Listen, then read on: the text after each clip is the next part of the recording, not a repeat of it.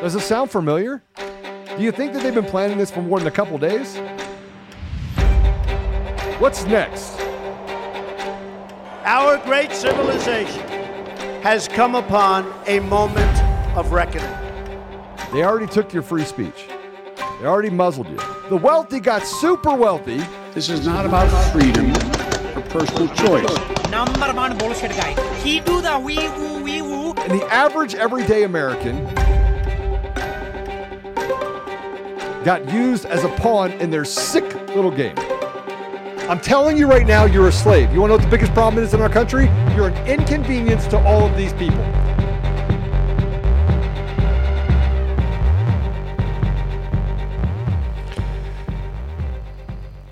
Welcome back to another, one of these days I'll make you do it. Welcome back to another episode of Conservative Daily Podcast. We are your hosts. I'm Joe Oltmann. And I'm Ashe Epp. Happy National Day of Prayer. Happy National Day of Prayer. We're going to end this in prayer as we do every day, twice a day. Um, yesterday, if you missed it, uh, go back and watch it. And it's really good in the video form because you can actually see Grace. But we got to talk to Scott, um, who was Grace's dad last night.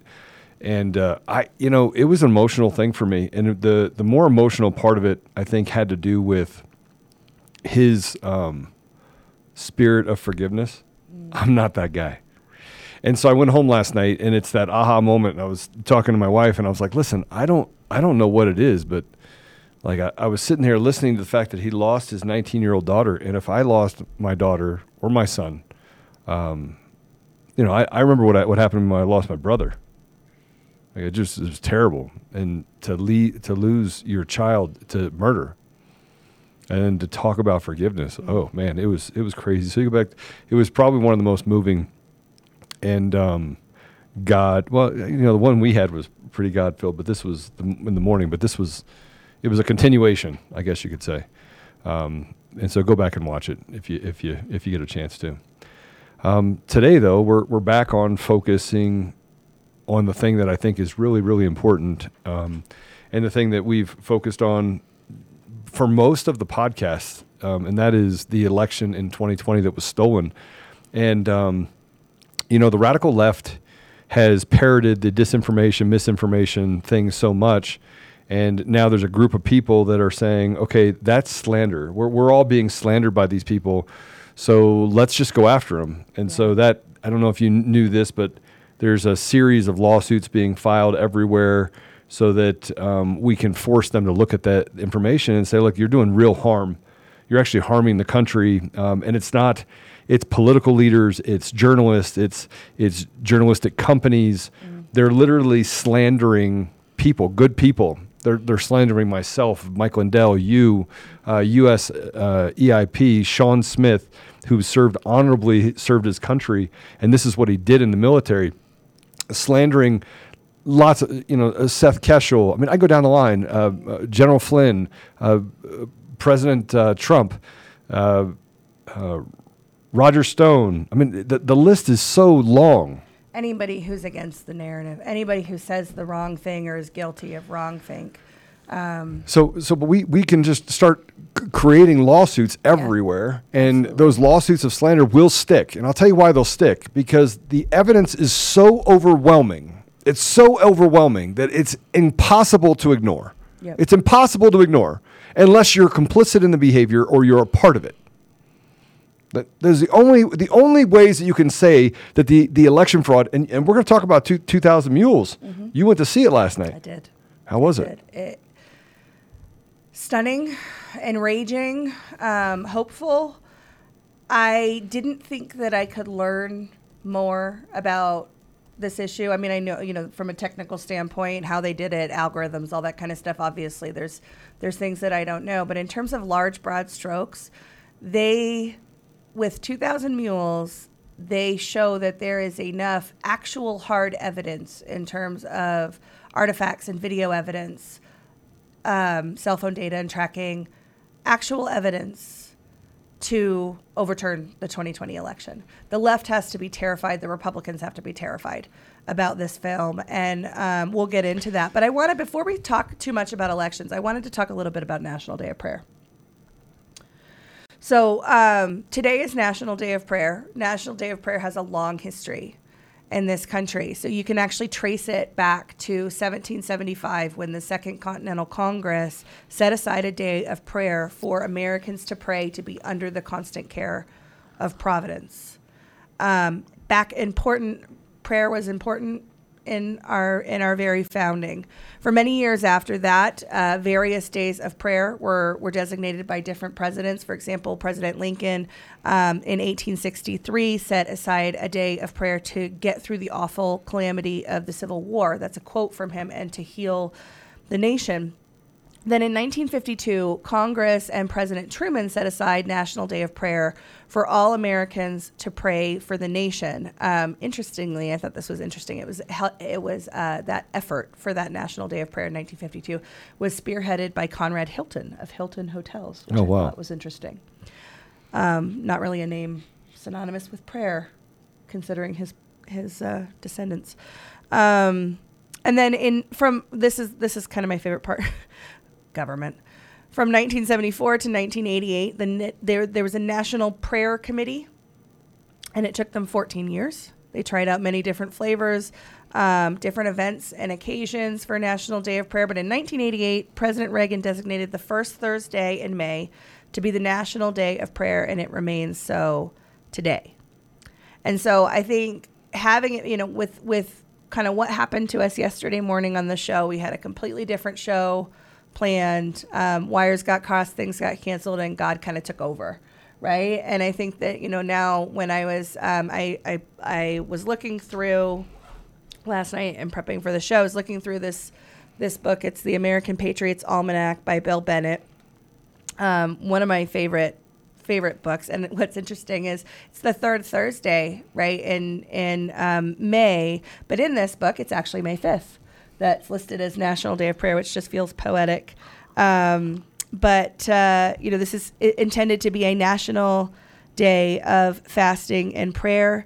Be ever, the, the quote from seventeen seventy-five is, to be ever under the care and protection of a kind providence, as they were struggling for independence, just beginning to struggle for independence. So we have set the intention to pray every day on this show.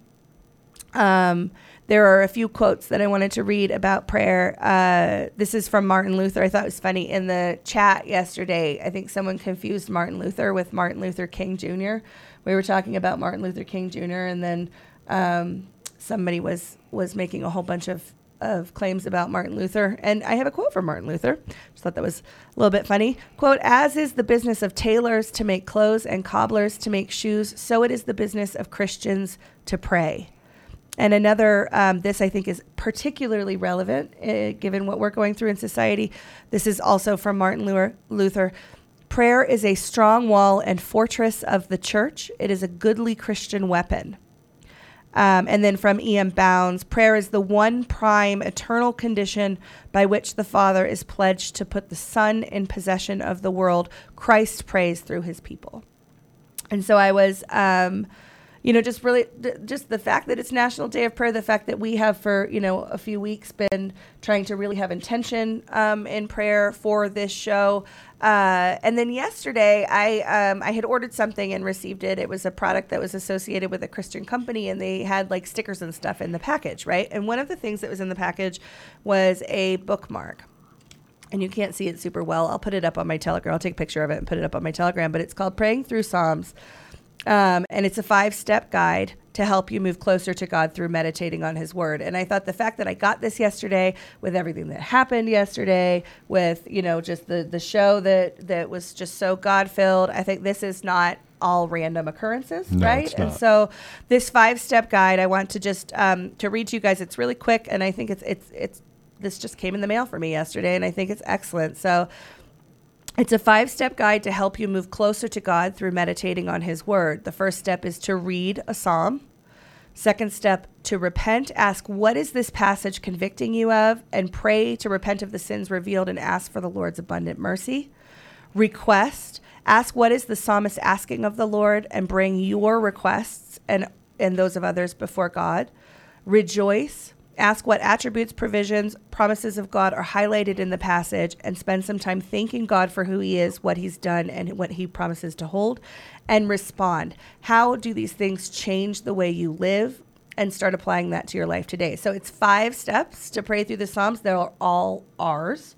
Read, repent, request, rejoice, respond. And like I said, I'll put this up on my Telegram and then you can share it on yours. Absolutely. And, um, but I just, I, I think, you know, God is doing such a big thing um, in the in our nation right now. And uh, and, and we're going to bring on our, our two guests here in just a second, which I think is a, um, they, their actions of the past twenty-four hours are evident that God is doing a, a very big thing in our nation. So before we do that, I'm going to do an ad read for one of our sponsors, um, IPVanish. If you're tired of someone always watching you over the internet, maybe advertisers know a little bit too much about you, you're concerned about the privacy of your identity, using incognito mode won't always solve the problem either. IPVanish V P N is here to protect your right to privacy and help you stay anonymous online.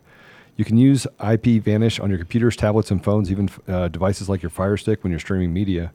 When you use IPVanish, all of your data is encrypted. That means that your private details um, will be completely shielded from falling into the wrong hands, including passwords. Even your physical location will be hidden. It makes you vers- virtually invisible online. Um, it uh, IPVanish is offering an incredible seventy percent off their yearly plan for our listeners with a thirty-day money-back guarantee. It's just like getting nine months for free. IPVanish is super easy to use. All you have to do is tap one button and you're instantly protected. You won't even know it's on. So stop sharing with the world everything you watch, everything you search for, and everything you buy. Go to IPVanish.com slash daily. Use promo code daily and receive your seventy percent off. Uh, by the way, just as a, a disclaimer, you cannot use that um, when you're trying to use uh, uh, apps like uh, Tesla. So you have to turn it off, turn it back on. It's pretty easy to use. But. All right. So, uh, I, as you said, I went to see two thousand Mules last night yeah. um, before the movie, and we're going to talk about the movie after uh, after we talk to our guests. Um, before the movie, the S B twenty-two one fifty-three hearing was going, and it was the the movie theater was like a tailgate party. We had the hearing playing on the speakerphone, and we were listening to Representative Hanks and Representative Luck and Representative Williams all defend the rights of the people and try to protect our election systems. And then we watched the movie, and then when we the movie was over, we put the hearing back on because the hearing was still going. It was going until almost midnight last night. And so I'm really happy that we have Representative Stephanie Luck and Representative Dave Williams. Dave, let's go Brandon Williams, uh, joining us now.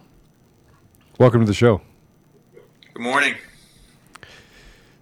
Oh, we're so happy that you guys are with us today. So I was, uh, you know, I, I took a break from watching the hearing to watch two thousand Mules and then went right back to it. I had a lot of reactions. I was there, you know, in spirit with you, and I was watching um, the entire the entire thing until they finally adjourned, uh, I think right, right up almost around midnight last night.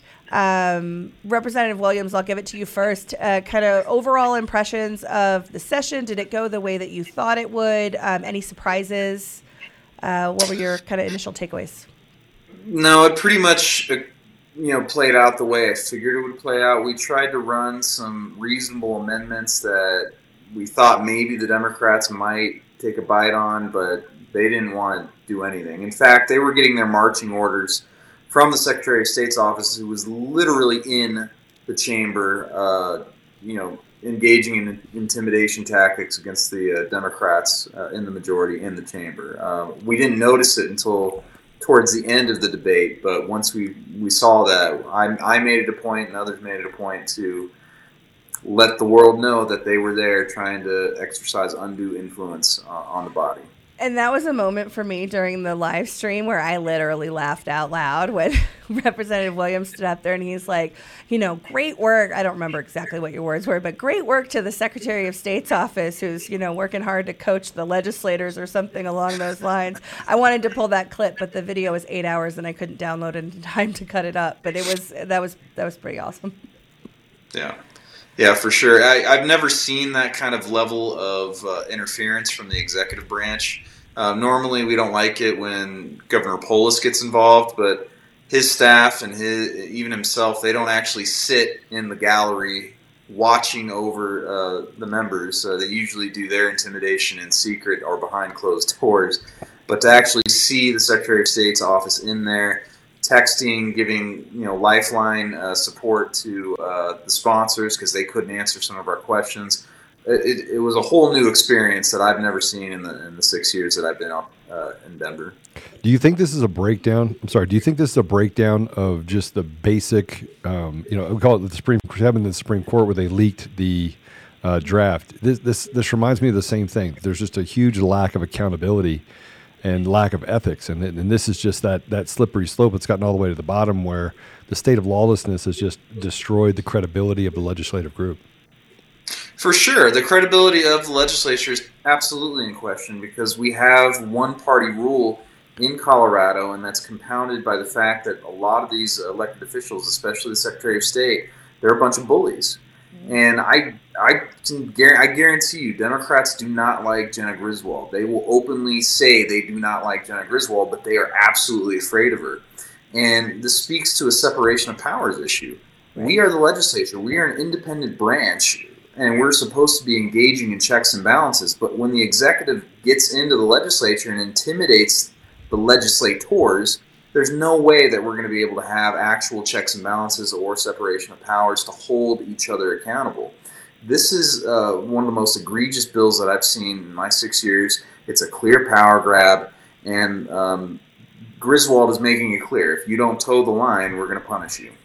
Well, and, you know, to me, I, my hypothesis is that the role of why they were there was to make sure the bill wasn't amended, right? Because if it's amended, it has to go back to the Senate. It prolongs it, and they really want to get this passed before the end of the legislative session. They want to get it passed before the primaries. Right. And so that's that's my hypothesis. But Representative Luck, you um, took a, you know, a, my, I, I fumbling over my words. You made me cry last night uh, when we, you know, I was I was sitting and listening. And, you know, every time the um, the Democrats got up to snarkily say that none of these amendments are necessary. And my favorite one was when the voting rolls, uh, there's nothing wrong with them. So we don't need to amend the bill to have a voluntary option to opt out of being registered to vote, because right now people are automatically registered to vote. And even if you go in to try and get yourself removed off the rolls, what we found through canvassing Uh, is that um, it doesn't happen, right? Those people still, there's there's a guy down in Colorado Springs who notoriously goes after every single election and tries to get his dead wife off the rolls. And he continues to have to do that after every election, right? But they're so flippant and they're so dismissive of any concerns about our election. And I find that really stunning in a time when there is, uh, you know, such... such division and such questioning of the integrity of our elections. So Representative Luck, what was your, um, you know, your kind of reaction? Any, any surprises for you?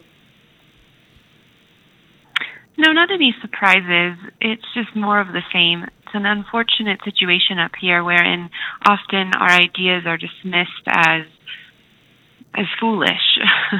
And yet so often we just bring common sense to problems. Last night, I... as you know, read your report, the U S E I P report, and just made clear we aren't the gold standard. We have issues, and here you have individuals who went out and spent their nights and weekends trying to figure out what's what and really what's going on, and they pre- prepared this report, and it shows that we have issues, and so we need to do something. And as you know from watching, the majority decided that, no, we're going to keep with our original plan and not address any of these these issues to truly bring about election security. Well, there's something very poetic as well, I think, about the fact that, it, and I posted this on Twitter last night, there's no daylight. Representative uh, Williams, as you said, there's no daylight between the executive branch and the legislative branch in Denver, in the Capitol building. They are controlled. What we see in the legislature from the Democrats is theater, right? They're going through already what's already been decided for them. And, you know, they've got the, the Secretary of State's office up in the gallery. I think that there's something very... Um, You know, there's a there's a certain symmetry to this happening in a bill to get rid of local checks and balances that we're we've already gotten rid of the checks and balances between the legislative and the executive branches, and now we're getting rid of any additional local oversight. That was kind of how I saw it. Well, and any time you consolidate power into the hands of one person or one small group of people, we should be concerned. Our founders knew that that was the road to tyranny, or that was indeed tyranny. And these types of measures that we see more and more in a variety of of fields and areas of law really should cause people to sit up and take notice and say, do we live in a free and fair and just environment anymore? And if they answer that question no, then it behooves us all to engage and to push back and to say it is the consent of the governed, and we do not give consent to these particular measures. So, so I, I have a question, and, and we I sat on a call last night with about six or seven attorneys, and we were walking through, and these some of these are constitutional attorneys, we were walking through the bill's ability to withstand a constitutional um, uh, challenge. And there's about fifteen or sixteen different parts of the bill that cannot, the consolidation cannot survive a constitutional um, challenge. And they said that the likelihood of that bill standing in, in part or in full, that, that the, the likelihood of being struck down nearly fully um, was, uh, you know, near, not, I mean, I, th- I don't want to quote anyone by saying this, but near nearly one hundred percent. Um, how do you feel about that? Has anybody in the in the the Republican area or um, the lawyers that work within the group for the legislation, any of them have, have had a conversation about the, the possibility of an immediate injunction? Um, unfortunately, Joe, most in the Republican um, Party don't really care about this bill. Um, a lot of the clerk, the Clerks Association, which most of them are Republicans, actually support this bill. And so there doesn't appear to be any movement on the part of at least the Republican establishment to try and challenge this in court. There are constitutional problems to it, uh, for sure. This is a complete power grab that, you know, cuts contrary to um, the will of, of these counties and these voters. I mean, the, the, the, the clerk is the chief election officer for that county, and they are empowered by the people to administer these elections in accordance um, with the wills and desires of that county. And this is the Secretary of State coming in and violating uh, the consent of the governed. So with that in mind, you know, the question is, what can we do about it? And I'm not sure what can be done. We can try and litigate it, but the big issue that we face is uh, we have a hostile uh, court system here in Colorado, as as you are well aware of, Joe, um, oh, yeah. where Democrats have been appointing. Yeah. They've been appointing these Democrats to the bench for decades now, and it's hard to get justice in any way. Uh, and, and unfortunately, it's just something that we have to live with and deal with and try to navigate through. Well, I think I think that part of the – and Stephanie, I'll get your thoughts on this as well. Actually, let me get your thoughts first, and then I'll tell you what I think.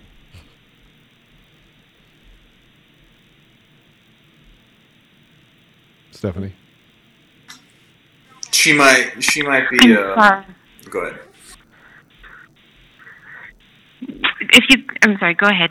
Could you re-ask that? I had to run into the chamber really quickly. Oh, I was just the the, the question was whether or not the bill could survive a constitutional cri- constitutional challenge, and whether or not there was any sort of appetite. Um, uh, Rep Williams said that there was no appetite uh, with the Republicans, but is there any sort of is there any even fire? I mean, I don't know what your thoughts are on that, but. There, there's obviously a, a there's also there's obviously a constitutional challenge that could be p- placed, um, and you know after sitting on a call with these six attorneys, they all said that it could not survive a constitutional challenge. So I don't know how you feel about that. I, I mean, I will say that the introduced version, the one that started in the Senate, was much more egregious than the one that we still have yet to vote on to pass out of the House. And so in, in some ways, the most egregious parts that would have been easy to attack in the courts were taken out. But what remains still can easily be challenged, and I hope that it is. But that's going to require pressure being placed on different other elected officials who might be able to bring suit. Well, and it's going to require, I think, the people to bring those suits, because as um, as Representative Williams said, you know, one of the things that I find really um, interesting is with the fentanyl bill last week, we saw the Republican Party go all out. Right? There was every every Republican leader was tweeting about the fentanyl bill, was, you know, calling out the Repu- the the Democrat establishment. They threw everything in the kitchen sink at that fentanyl bill. And last night, at the time that you guys were debating S B twenty-two one fifty-three on the House floor, I looked up K B B's Twitter and nothing. Nothing. There's there's there's zero appetite. Now, obviously, if you're paying attention, S B twenty-two one fifty-three is way more important to the but, people but, of but Colorado. But but here's my problem, is that the Republican Party represents the same arm as the Democrat Party. Right. They are two wings of the same bird. They they represent the same interest. These people have been lying to us to get a, to appointed into office and and to to, to become t- county clerks and recorders, only to become a part of a, a greater, um, you know, I call it fraternity of people that are that are doing the biddings of some pretty evil people at the top. Mm-hmm. I mean, and it doesn't represent the interests of the people. And I think that's my issue, is that the, this bill is the most important thing, and yet it people is. have been told to either stand down or they're complicit in that behavior. Dave, I'll give you the. I'll get. I'll let you comment on that, because you already know how I feel about that. Yeah, I mean, I, I don't. I don't think you're you're off base. Not, not.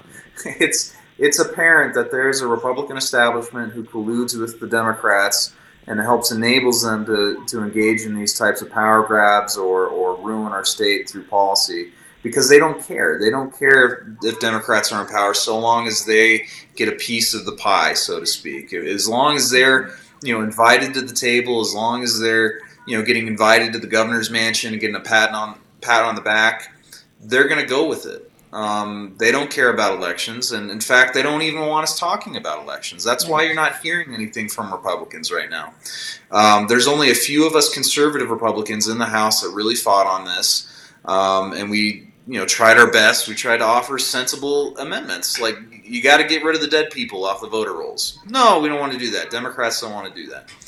Didn't hear anything from the outside uh, Republican establishment on the, the need to do that, right? And, and and I'll say it again. There were clerks, Republican clerks, that voted or voted to support this bill through their association and have pushed this bill. And then when Ron Hanks tried to offer his Uh, election integrity bills, they opposed it and openly did so. We have a problem in the Republican Party. They don't care about election integrity, and if we're actually going to win, we got to make a change.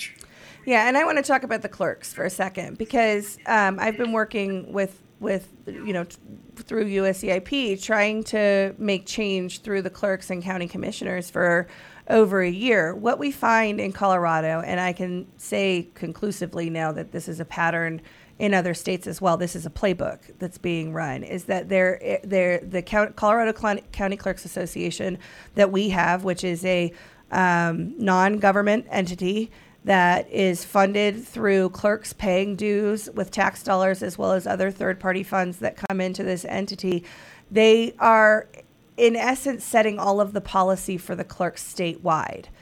And they come around the clerks. Uh, this is in Colorado. It's Matt Crane. Um, there is, I, I've, I can say that there's this organization in Utah, Michigan, um, Florida, Georgia. This is a playbook that's being run all over the country. We elect clerks, but they've made our election system so complicated that they need somebody like a Matt Crane to come in and, you know, explain all the technical details and all the the nuance of our voting system. So what we end up with, and I can show you through Quora, that Matt Crane loves to give out talking points to Democrats and Republicans about how to talk about our elections. Not the people that you've elected. Matt Crane, who is unelected and who is what I basically think is Jenna Griswold's lapdog, right? I mean, he's there with her, holding her purse for her as she is uh, berating Tina Peters, as she is talking about, you know, the grassroots activists that are fighting for election integrity. But these organizations come around the clerks. It's, I don't, I, I, in my heart of hearts, I don't believe that the clerks are Um, malicious or have any malintent. I think they've been deceived. And I think they've been deceived by Matt Crane. Now, there are some clerks, right, that are, at, you know, we've got uh, Ortiz or Coppice or, or Browerman, who have been shown proof and evidence and have been given the benefit of the doubt more times than they deserve. And they can con- continue to double down on the fraud system and to repeat, repeat flawed talking points. But on the whole, the majority of clerks are not, I don't think that they're on that, that they're bad guys in this. I think they've been deceived. And I think that that dece- that, that, that, that deception is criminal. Um, Representative Luck, what do you think? Well, I agree with you. I think that there is a desire to believe that everything's good and that everybody is an honest actor and that there is no malintent and that we can just continue to do our best and, and everything will work out. And our founders knew otherwise. Our founders understood human nature and to be what it is, and they set up systems in order to put ambition against ambition, in order to ensure checks and balances so that no one party would be able really to deceive the other in, in any way that would matter, right, in any way that would actually hinder liberty. But as I said earlier, when you begin to consolidate power in the hands of one or a few, then all of that system goes by the wayside and all of the protections of that system go by the wayside. And so it is very concerning when you have these moves to to put all of the decision making in the hands of, of one person. Ab- absolutely. So I mentioned that you made me cry last night, and then I kind of, when we went on a tangent, I didn't come back to that point. So, when, so as you said, you read the Colorado Canvassing Report, which was put out by U S E I P. Now, I, I had nothing to do with this report. I canvassed, I knocked on doors and talked to voters, but the report was done by statistical and mathematical experts. I am not one of those. Um, and so I, uh, you know, I, I saw the results of the report um, along with everyone else. And the resort, the re- the results of the Colorado Canvassing Report are in effect that one in ten Colorado voters, conservatively, one in ten Colorado voters are affected by some sort of election anomaly that, that may or may not be fraud. Worth investigating. One right? in ten. One in ten. What did I say? So, and what what did uh, what what did what was the margin in twenty twenty? I mean, do you know what the margin was of victory for um, Biden over over Trump? In Colorado? Yeah. Yeah, I don't have it handy. So so I think it, the interesting part about this deal is that all is we're asking for, I mean, I mean, I mean and, and Representative Williams, I, I know you as Dave, so I'm just going to call you Dave. Sorry. I've always called you Dave. I'm going to call you Dave. I, I don't want to mean any disrespect by not, uh, you know, uh, you know, your position, but we're friends, so I'm going to call you Dave. Dave, um, My my question to you is is simple. Are you trying to sway the elections, or do you just want fair and free elections? Do you want transparency? I mean, is it, it you know, what is the ultimate goal? What what what what do you think amassed the people are really looking for? Is it is it to just screw things up and create chaos? It's it's just to have fair elections. I mean, with, my biggest problem with, with Colorado is we keep getting told we have the gold standard, but then when I want to look under the hood to make sure the engine's running properly, everyone says no. And they not only say no, you now have the, the mechanic saying if you look under it, we're going to fine you, we're going to punish you, right. We're not going to allow any of it. Um, that's a That's, that's a major red flag. If if if we do truly have the gold standard, then there should be no problem with us being able to look into every aspect of the election process. If you have something to hide, though, then you're not going to want independent auditors coming in. You're not going to want the people to come in. One of the things that really set me off last night was I tried to offer an amendment saying, okay, fine.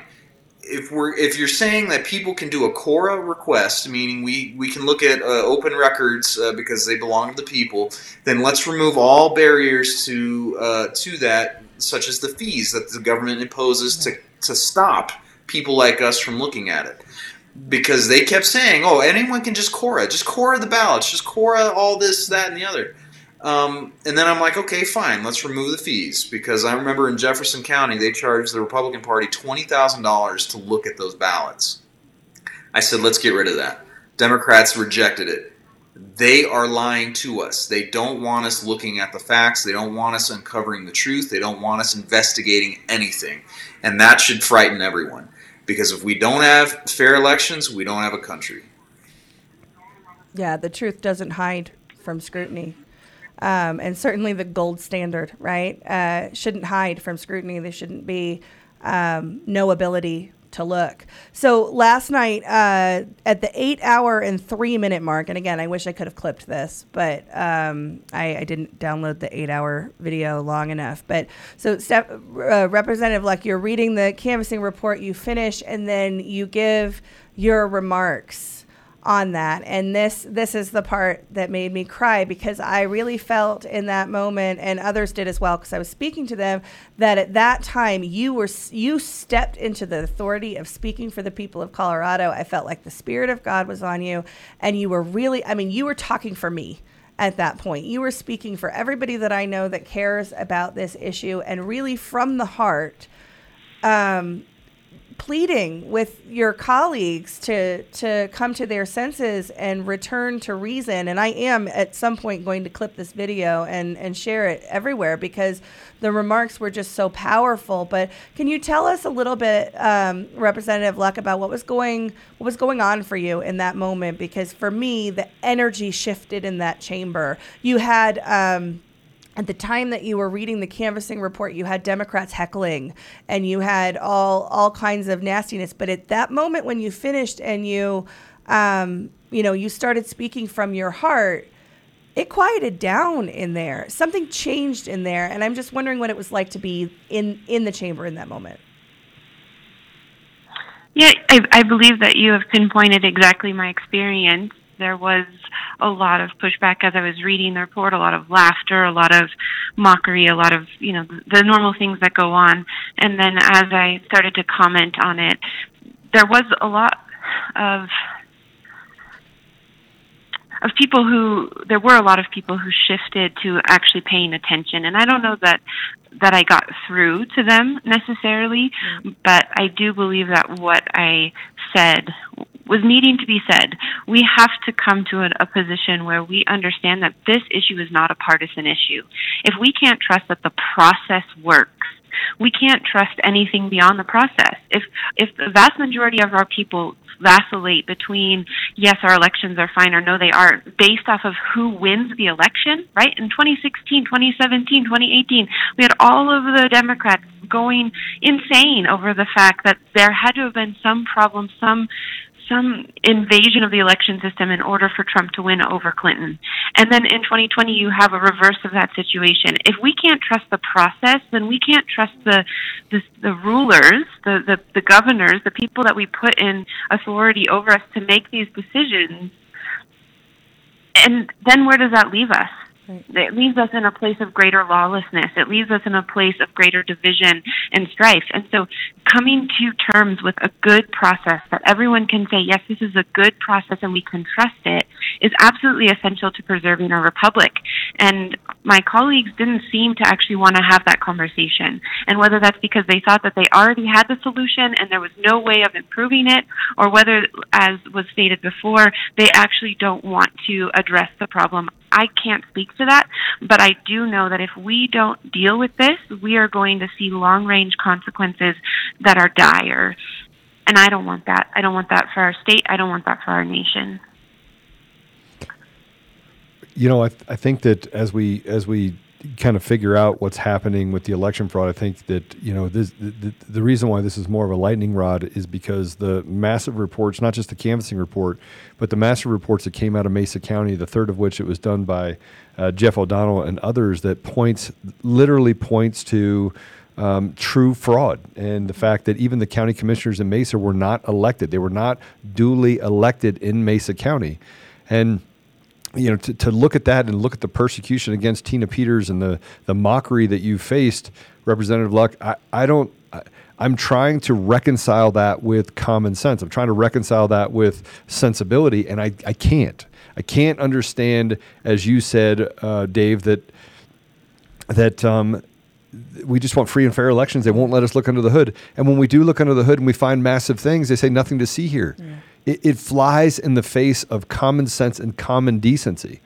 And I think that this bill just kind of layers on that and allows for some really, really bad people to get away with some really bad things. And that is the fear that I have. And after five days of spending time in, in Alaska, where I got to bring my blood pressure down to a place where I'm I'm actually back, I, I feel like I'm back to being more, more, you know, when you're when you're tense twenty-four hours a day, you operate up here, your your life is just, it's different, right? You you want to just bash everyone's face in. Uh, that that is a threat. It's it's just the way it is. I mean, by the way, it's it's it's, it's equivalent to P T S D.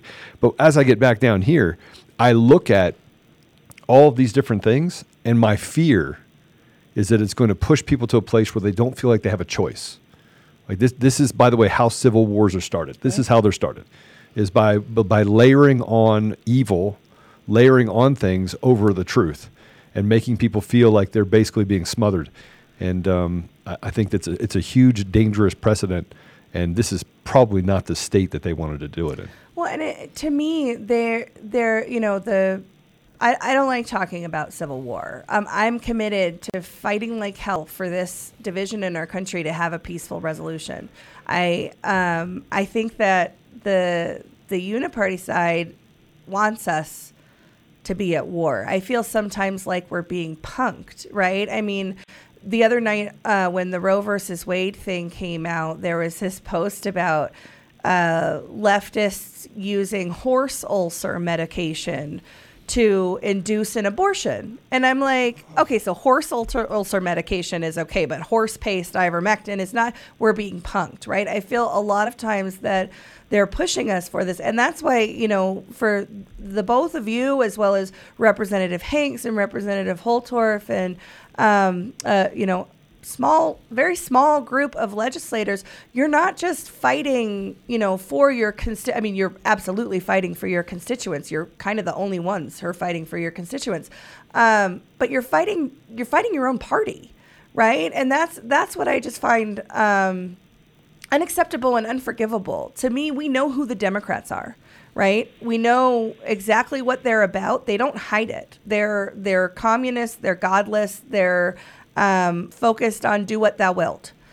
Um, the Republicans are supposed to be different, and they look exactly the same, and they're fighting the same battle against the people, against your constituents. And I'm just, I'm so grateful for the both of you. Um, but I wonder, you know, how do we, how do we change it, right? I mean, the, the obvious answer is vote for new Republicans, but we, you know, uh, the, we've got half the country that doesn't vote, trust our voting system, right? So sixty-one percent as yeah. of this morning.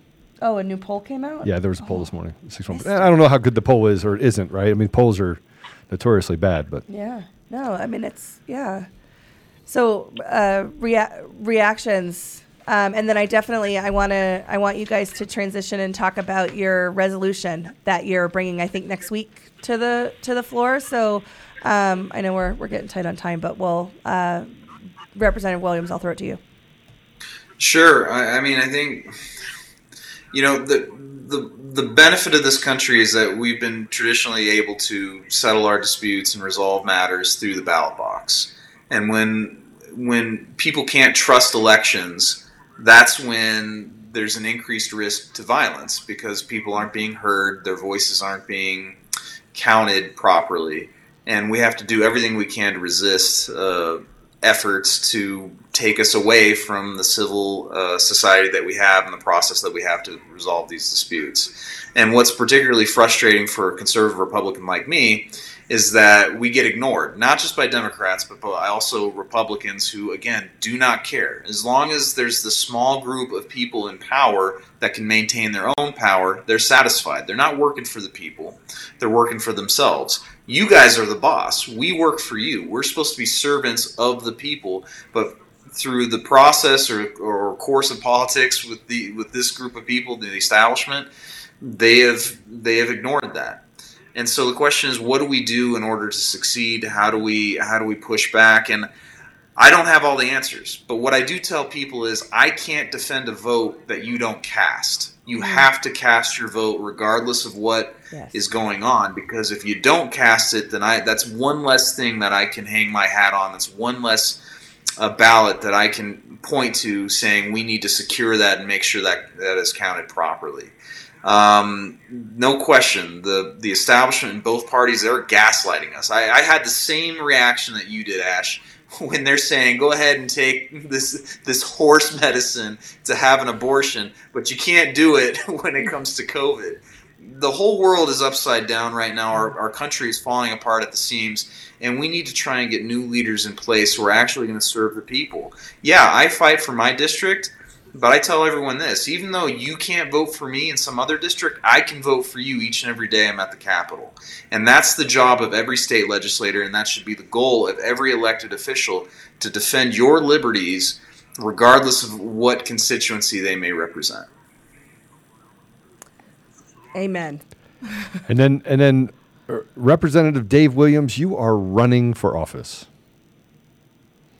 Tell us more, because I'm endorsing you. Bet. I mean, I, I, I you, one hundred percent you endorse you. I know that I have. I've been doing uh, endorsement uh, videos literally for the last two weeks. I got to do another one today at three o'clock, all over the country. Um, but you have my endorsement, so whatever you need me to do, I will do. Sure, sure, you got it, you bet. Yeah, I'm running for United States Congress. Um, we have a congressman here in the fifth Congressional District that is not serving the people. You know, and at a certain point, I had to decide whether or not I was going to give an option to the voters, if I was going to put up or shut up. Uh, but this is a guy who is mired in scandals. Um, he claims to be a conservative, but then votes for Planned Parenthood funding or gun control funding, supports Dominion Voting Systems. He's one of these guys who actually believes in the, quote, gold standard of Colorado. This is a guy who supports open primaries. Um, this guy is not a friend uh, to the fifth Congressional District. He's not a friend to America. Um, I'll I'll give him a little credit. He's not the worst congressman, right? I mean, there are worse people like Nancy Pelosi, but I think uh, it, if we're going to clean up our country, if we're going to do better, then we have to start in our own party. We have too many sellout Republican rhinos who don't fight for the people, and they end up uh, getting to Washington and cutting deals, compromising, and feathering their own nests. And so we need to get rid of those bums and put in fighters who are going to fight for the American people, fight for the Constitution, and make sure that our elections are secure. And so if people want to help me, go to my website, Dave for Colorado dot com. Please donate. Please volunteer, because I'm running against a machine. I'm running against a, a guy who will sell out so long as, as he gets uh, PAC contributions to his uh, to his campaign efforts. I'm not fueled by the, the PACs. I'm fueled by the people, because I'm going to be the people's congressman in the fifth C D. So, um, Representative Luck, you and Representative Williams are working on a resolution uh, that has nothing to do with elections, um, but it's it's a pretty darn good resolution. Do you want to tell us a little bit about it? Yes, thank you.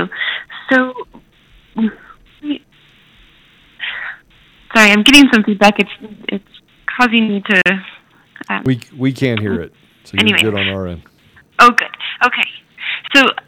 We are running a resolution in order to apologize to the people of Colorado for the policies that the state undertook in response to covid nineteen.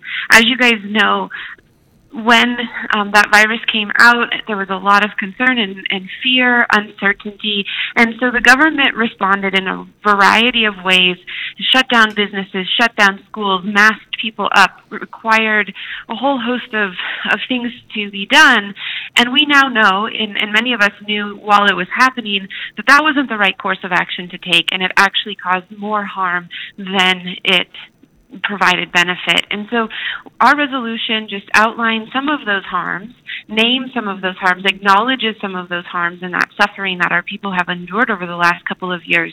And at the end of the resolution resolves, one, to thank everyone for all that they did to stay the course, especially those who were serving on the front lines in varying ways. Two, to acknowledge that we made mistakes. Three, to apologize for those mistakes. Four, to ask forgiveness for those mistakes. And five, to to commit to learning from them so as never to repeat them again. We think this is an important way in order to bring healing to the people of Colorado. There's not much more that we can do um, except for just acknowledge that we see the suffering, we see all of the brokenness that has been caused as a result of the decisions that those in authority have made. And, and it is our view that good leaders take responsibility for their actions, whether those actions are praiseworthy or whether those actions, you know, really do need to be reconsidered. And so we have this resolution. It will be up in committee. We we understand it will be up in committee in the State Affairs Committee in the House this coming Monday. And we invite anyone who has a COVID-related story to come and tell that story. We we know of spouses who weren't able to say goodbye to their, their spouse because the hospital visitation rules. We know of parents who are struggling with children who now are have lost a whole set of learning or who are struggling with emotional and social issues because of the responses in the school system. You know, any, any, obviously there are those who lost their businesses, who spent twenty years building a business, poured their heart and soul and life savings into it, and as a result of these policies lost everything, you know, and, and on and on the story goes. So anyone who has a tale to tell, we invite to come and present before the committee so that they can hear you, they can see you, and they can acknowledge what has happened, and, and so that we can apologize on behalf of the state. Real quick before we go on, we have one more sponsor, which is CrowdHealth. Uh, health insurance is no longer something that really takes place between you and your doctor anymore, and lobbyists are fighting to make sure that they won't have competition and you won't have options. So CrowdHealth is not health insurance, and that's why it works. There's no deductibles, networks, complicated exclusions, or co-pays. You see any doctor you want, pay for the first five hundred dollars, and submit any bills from there. The CrowdHealth community takes care of the rest. So CrowdHealth is a new way to pay for health care. Uh, again, there's no doctors, networks, no premiums, high deductibles, and there's no surprises. You pay one low monthly total to fund your account, which for most people is less than two hundred dollars a month. Uh, one hundred percent of your monthly contribution directly funds and reduces the healthcare costs of the community. Unlike health insurance, you're not limited by doctor networks. So stop paying health insurance companies your hard-earned dollars. Go to join crowd health dot com right now and experience freedom from health insurance. Right now, you can get your first six months for just ninety-nine dollars a month, fifty percent off. Go to join crowd health dot com and use promo code FREEDOM at sign-up. That's join crowd health dot com. Promo code is FREEDOM. Disclaimer, CrowdHealth is not an insurance company. It's not health insurance. It's a totally different way of paying for health care. So terms and conditions may apply. I uh, I think it's, I think it's incredible, and I think it is the mark of a true leader to take accountability when when things have adverse events that you didn't foresee, or um, that uh, you know that hurt your constituents, and I, I applaud those efforts. I want to thank both of you for coming on with us. I know you guys are waiting to be called back into the chamber to vote on stuff, and uh, so we really appreciate you taking taking time. Um, where can people find you? Uh, Dave, I'll ask you first. Sure. Uh, go to my website, Dave For Colorado dot com. That's D A V E F O R Colorado dot com. Donate. Uh, go to the contact form. Let me know how you want to help or get plugged in, and we'll get you plugged in. And Representative Luck, where can people find you? Stephanie Luck dot org. Awesome. Thank That's you. That's S T E P H A N I E, Luck, L U C K. That's right. That's okay, right. I just, just wanted to make sure yeah. that people didn't try to phonetically spell it or spell it other ways. Dave, you're easy. Thank you. All right. Thank God you, bless both you both so much. God bless. Thank you. Bye. Whew. So... You know, heroes. They're both heroes. They, they are. There's like four. There's there's well, four. Well, there's a couple more than four. There's a couple more than four, right? And and you know the the one thing that I tell Dave is that um, he's going up against Lamborn, mm-hmm.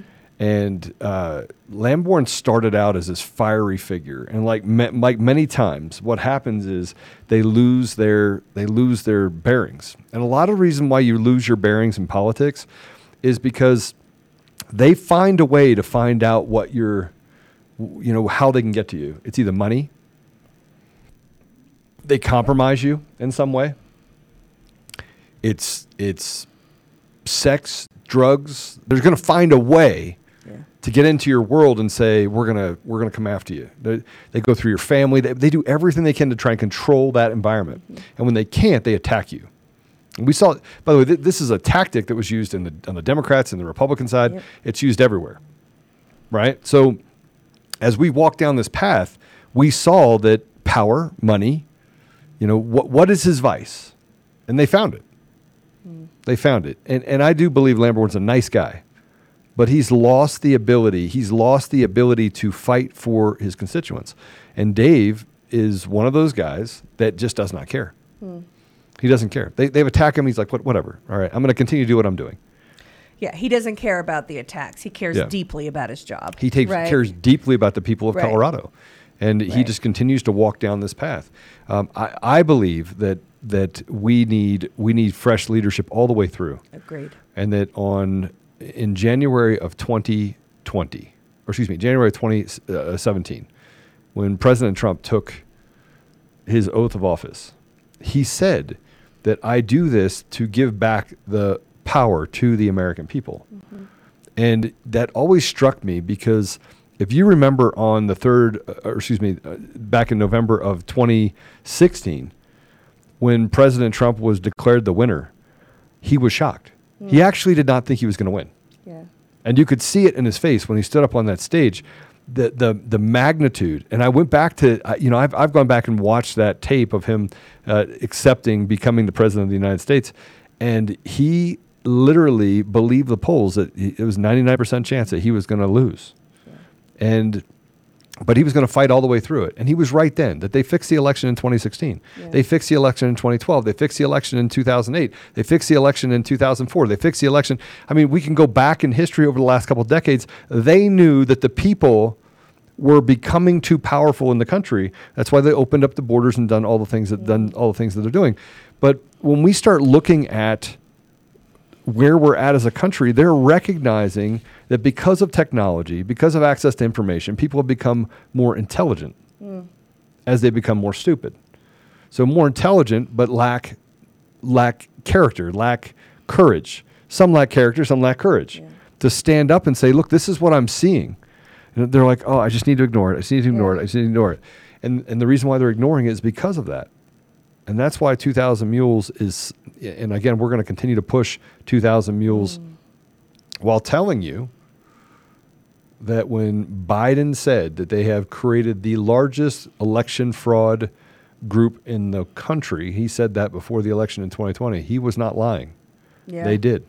Yeah, and we have that. Mister Producer, can you please play the, the trailer for two thousand Mules, and then we'll talk a, talk a little bit more about it. We have put together, I think, the most extensive and inclusive voter fraud organization in the history of American politics.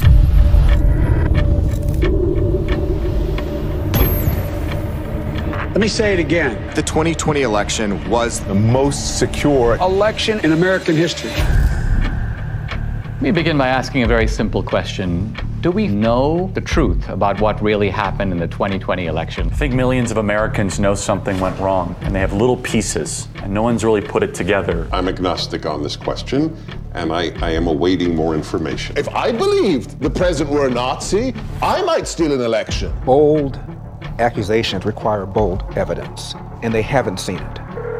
We have been working on something big. Show me the money. Can we meet? I've been working with Greg Phillips. He has a deep background in election intelligence. True the Vote has the largest store of election intelligence for the twenty twenty elections in the world. No one has more data than we do. We identified in Atlanta two hundred forty-two mules that went to an average of twenty-four drop boxes. But Philadelphia alone, we've identified more than eleven hundred mules. What is a mule? Person picking up ballots and running them to the drop boxes. This is not grandma out walking her dog. Bad backgrounds, bad reputations. They are interested in one thing, that's money. And in no shape, in no way, in no time is that legal. This is organized crime. Do you have video evidence? Four million minutes of surveillance video around the country. What you're about to see is disturbing. So this is uh, one o'clock in the morning. Don't we all vote at one o'clock in the morning? On one night, this person, this mule, went across six counties to twenty-seven different drop boxes. I call it the Mexican mafia, seriously, because uh, they, they work like that. This is jaw-dropping. What you showed is frightening. It's just sickening to me. Now we come to the most important question of all. Was the magnitude of vote trafficking enough to tip the balance in the twenty twenty presidential election? It's not a leap to say this would have made a difference. They have ruined Election Day in the United States of America. That's provable. And that's enough for me to fight the left with every fiber in my body. Without free and fair elections, we are not a democracy. We are a criminal cartel masquerading as a democracy.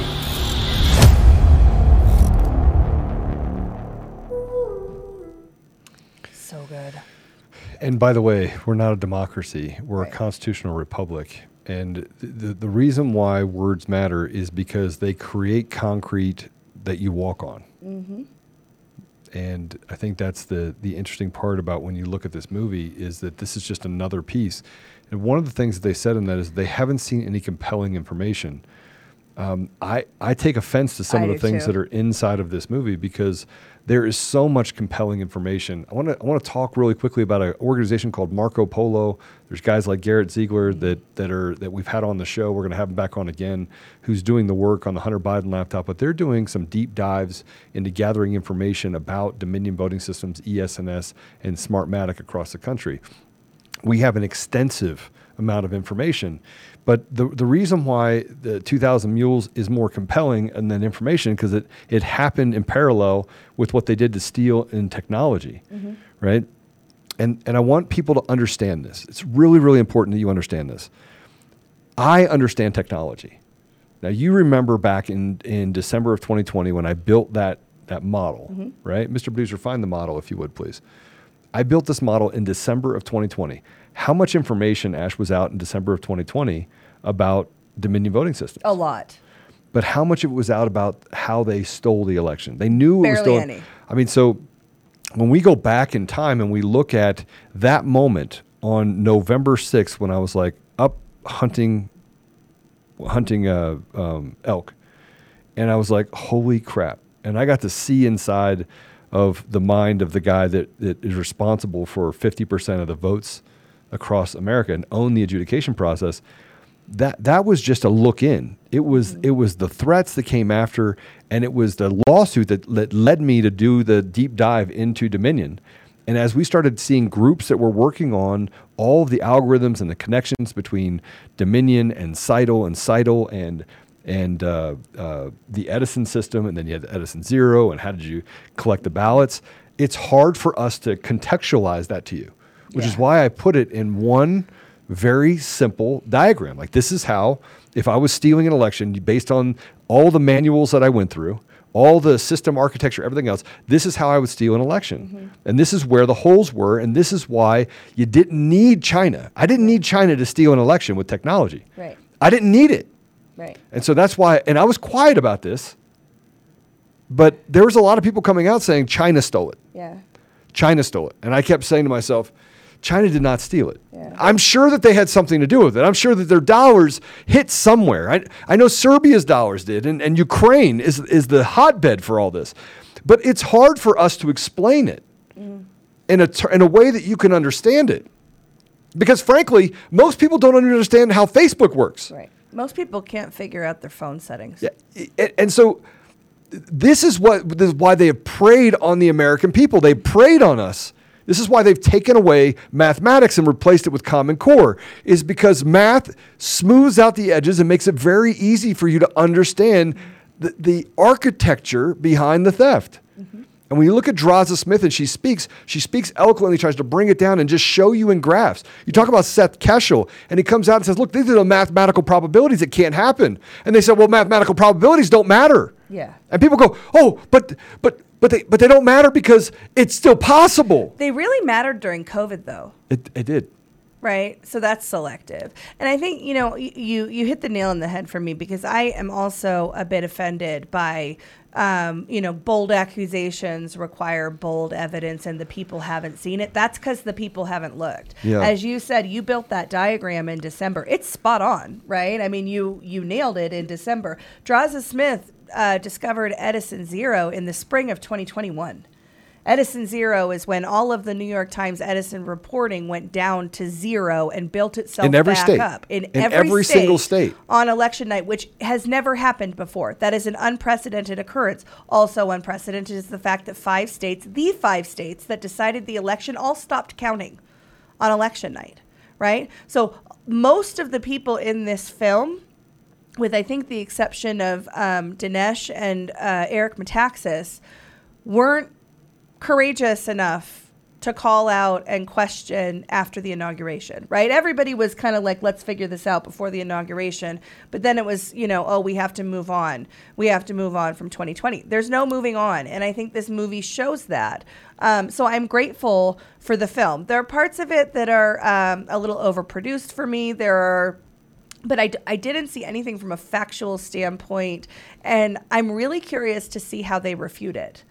because it is it is facts and evidence, and it's facts and evidence that you you can you can make the the margin of the presidential election and the margin of the Senate runoff election on this ballot stuffing alone. And then we know that there are other methods involved.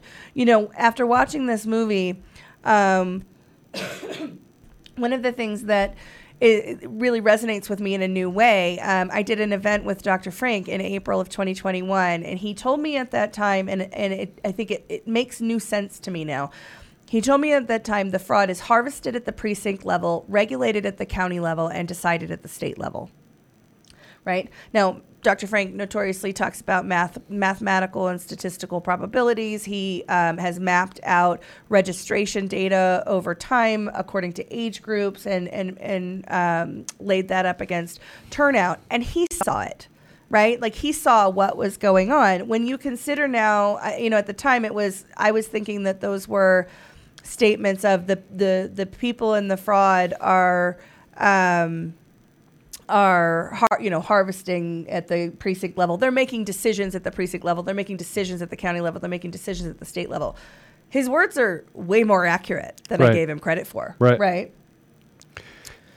So, so as we, I, I want to show this really quick sure. because Please. You got to see it back in December. Mm-hmm. I went to Washington, D C in December. And, and by the way, I'm not the, the know-it-all in all this stuff. I'm the system architect. I'm I'm the guy that literally built a system that's built on A I, machine learning, and built the math and the algorithms. I understand system architecture really well, right? And so I built this model and to simplify it for the American people because they wanted to know how. And I was like, well, here, this is really easy. And and by the way, they, they wanted to attack this semantics. Oh, there's no two adjudication processes. Mm-hmm. Well, you have an adjudication of signature. What's the word adjudication mean? And they said, well, no, that's signature verification. Okay, you're still adjudicating a signature. You still have to figure out whether or not you can true that signature up. Mister Producer, go ahead and put up that picture if you would. No, that's not the picture. That's that's not the picture. Um, here it there is. It goes. Thank you. Thank you. Um, so we, I, I did the probabilities of where these could occur, right? Because out of everything that I was seeing inside of the model, this is where I knew that an outside registration system being open to the public, the C T T L, the the um, ERIC system mm-hmm. that they have, and the fact that states were hooked into it, they could they could decide and steal votes from anyone. Yeah. But as you walk through this, and I, for the, the audio version, I'm just going to go through this model that was built. This was built in December of twenty twenty. This is December of twenty twenty. I got sued, and I was like, oh, it's on. Mm-hmm. It's on. Right? And this goes through absentee ballots or mail-in ballots specifically, and that you have to scan the envelopes for the barcode. It goes to adjudication one. I call it adjudication one. They they call it signature verification. That could be done manually or through automation. Now, if it, it's compared to records, those records have to go to voter registration validation data. Typically, that's done through driver's license records um, or even records for requesting ballots, right, depending on what state you're in. And this is a, a universal high level of what happened in every state. Compare the records. It it is rejected. If it's rejected, it goes to right to cure. When it is cured, it goes back to the inspection process and then goes to verified, right? So it still has to come back to compare that record when they when they verify that verify out that signature. It is then verified. The first place at which you can, uh, you know, I, I call it the small cons and the big cons because this is where we found ourselves kind of chasing um, affidavits, chasing things that were going wrong. We know that a process is not going to be perfect. We know that. We know that there is fraud that can exist. We know that there's incompetence. There's also just bad policy or process mm-hmm. that can lead to breakdowns of uh, system architecture. Uh, but we also then have to ad- examine whether or not these are faulty for a reason. Are they built for a reason? So as you go through the ins- adjudication one compared to verified, you then have to then separate the, the envelope from the ballot. Well, and then you see on here that the number two, small con, big con, and number three on the envelope, that is where you can create, again, more areas where you can steal the election. If you have a certain number of envelopes and you're destroying the envelopes, which are part of the election process, then you can actually create fake and phantom ballots. It makes it very easy for that to happen. You notice that, the, that the, how I built the diagram eliminates all of the, the hyperbole, all the, the rhetoric, the propaganda, any sort of uh, idea or theories. This is not a theory. This is what, in their own words, they, what they said at Dominion, all the way through the process, that was going on inside of the system, okay? So fake and phantom ballots are put through tabulation. Tabulation then goes to adjudication too. So it can either go to good count or it can go to an adjudication. We found that a large number of ballots were going to adjudication, and then intent was determined. Intent is determined during adjudication, but you can suspend ballots. An unprecedented number in twenty twenty. twenty percent, right. twenty-five percent in some states, as much as ninety-nine percent in some precincts. But when you put it, you can suspend and create phantom ballots by their own standard, by the, by their manuals. This is what you can do. And you go to the adjudication, intent is determined, you have a good count, and the tabulation transfer is again where you can actually create more ballots, because those phantom ballots are then pushed through as good counts. And you can do this all in the system, by the way, with one person centrally. It does not take a thousand people. It doesn't take two thousand mules. It takes one bad actor and executable code and or executable standards, some way by which they can get into that system. And we know that this, we know that this happened. We don't think it happened. We know that this happened because in the adjudication process, when all the systems went down, just in the swing states that we examined up to this point, in the middle of the night, at the same time, you saw this with Edison Zero, you saw this in the Seidel information that was being transferred through, it went down and it came back up. Mm-hmm. The reason why you would have to do that is because in order to gather the information, you can leave this up, Mister Producer, they don't need to see us right now, and um, is that once you know who voted, once you have all of those out and you have all of these ballots that are suspended in the tabulation environment. By the way, who owns the adjudication process? Eric Coomer owns the Eric patent. Eric Coomer owns the patent. Designed okay. it and owns the patent. All right. Assigned to H S S, H S B C uh, Bank as well, which we, we can talk about whether or not it's a Chinese bank or if it's it's a... Um, uh, European conglomerate based out of the U K, um, both can be true um, depending on where you actually look at the information. But if you go through the tabulation and you're able to suspend those ballots, see, they have to be assigned to someone. So if I get rid of the envelopes, create chaos, there's opportunity in chaos, right? That's what the big con, the small con is. That's what happens when you're standing in, in New York City and they're taking the little ball and they're yeah. moving it under three three different things. And then all of a sudden you can't find it. It's because they've created that chaos. It's a sleight of hand. Right. Once the system goes down, they've verified the votes. They have an outside registration system that says, hey, these are the, vo- these are the votes that are, these are the votes that aren't. Take it down for one second, Mister Producer. This right here, this right here is all you need. You need a phone. You need a f- something the size of a phone to transfer all this data through any state in the country. And then, you know, you talk about the complexity and the chaos of the system, but I want to go back to where you talked about adjudication too, right, where they determine yeah. intent. Go ahead, put it back up. They look at, uh, they go at, you know, if a ballot get, gets kicked over to adjudica- adjudication too, they're, they're determining intent. The first thing that I thought of is Eric Coomer on film bragging about their database of hand-marked bubble circles, so that they can make the, that the machine can make their, they have a massive database of machine-made scribbles that look like hand scribbles. And right. they brag about it. Well, why do you need something like that? You you don't. Right. It's, it's the, again, it's creating more chaos in a system. It's creating more um, opportunity and propensity for fraud. We do not need a system this complex. It is designed for fraud. It, it, and that was what A S O G came out with. But once you, if you look at this diagram, you'll see that it says verified votes outside registration system. It could be, you don't need an internet a, a connection, although the internet connection is important for finishing any sort of con.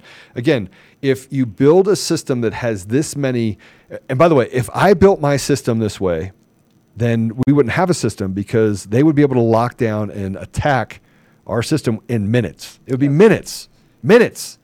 This is like a system that was built uh, back with, with cards, for computer cards. That is how many holes.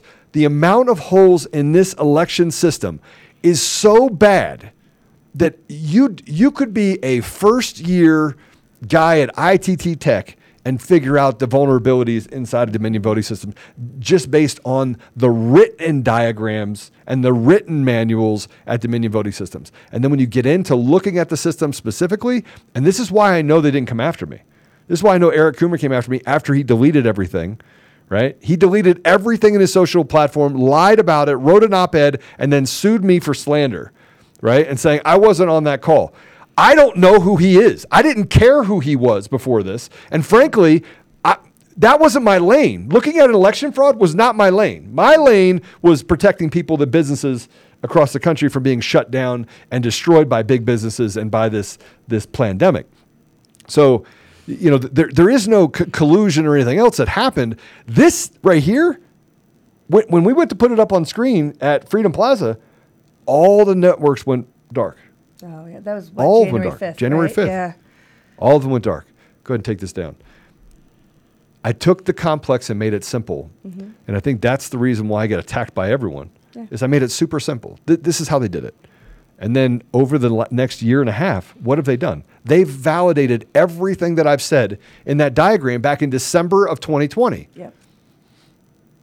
And so everyone says, Joe, you came out with the Eric Coomer stuff. No, I built the initial model and then I compared notes with even D'Souza. I was on a, a call with D'Souza and I was like, this is what we found. What did you find? Yeah. And he's like, this is what we found.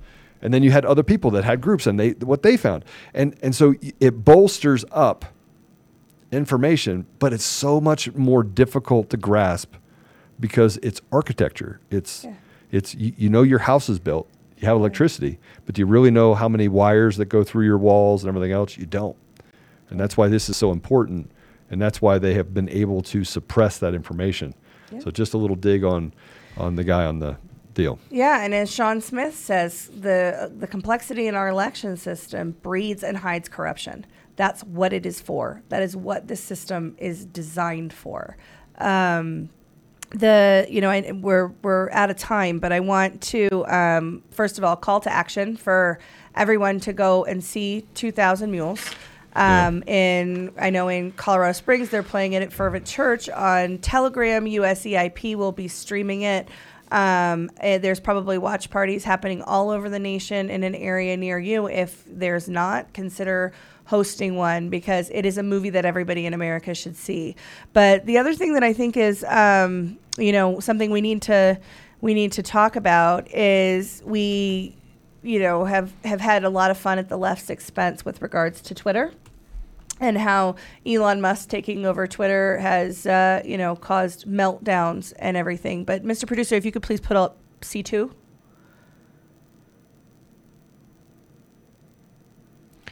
Yeah. So Twitter suspended the account of two thousand yep. Mules for putting out truth. This okay. should scare you. Yeah.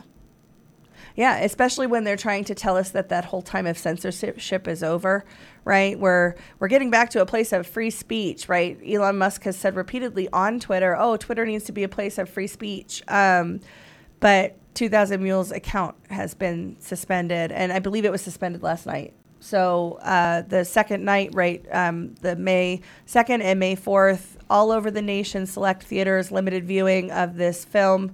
And on the second night that it was being shown, their their Twitter account was suspended. So everybody needs to get loud about that and get mad about it and um, tweet at Elon. Uh, you know, let let people know what's going on. But more than anything, find a find a watch party. Go on go on Telegram and watch it with U S E I P. Go uh, you know find a local a local group or or find a way to see this film. Um, everybody needs to see this film. And as the, the show is entitled, there is no moving on from twenty twenty because everything we talk about, whether it's um, the continued long tail of COVID, uh, and you know we're all expecting the midterm variant, whether it's Afghanistan or Russian-Ukraine policy, the fact that we're continuing to give billions and billions of dollars to a war that has nothing to do with us while Americans are experiencing eleven plus percent inflation and making decisions between prescriptions and food. Um, all of these things, the border, uh, all it, C R T policy, this is all consequences of a stolen election. The fact that the, our society has been able to go downhill so fast. I heard, I saw it somewhere, and I don't remember even what platform it was on, let alone who said it. But you cannot. It was it was one of those memes with the change my mind. The Steven Crowder changed my mind, and it said, um, "You can't destroy our nation this quickly unless that's your goal." Change my mind, and that's consequences of a stolen election.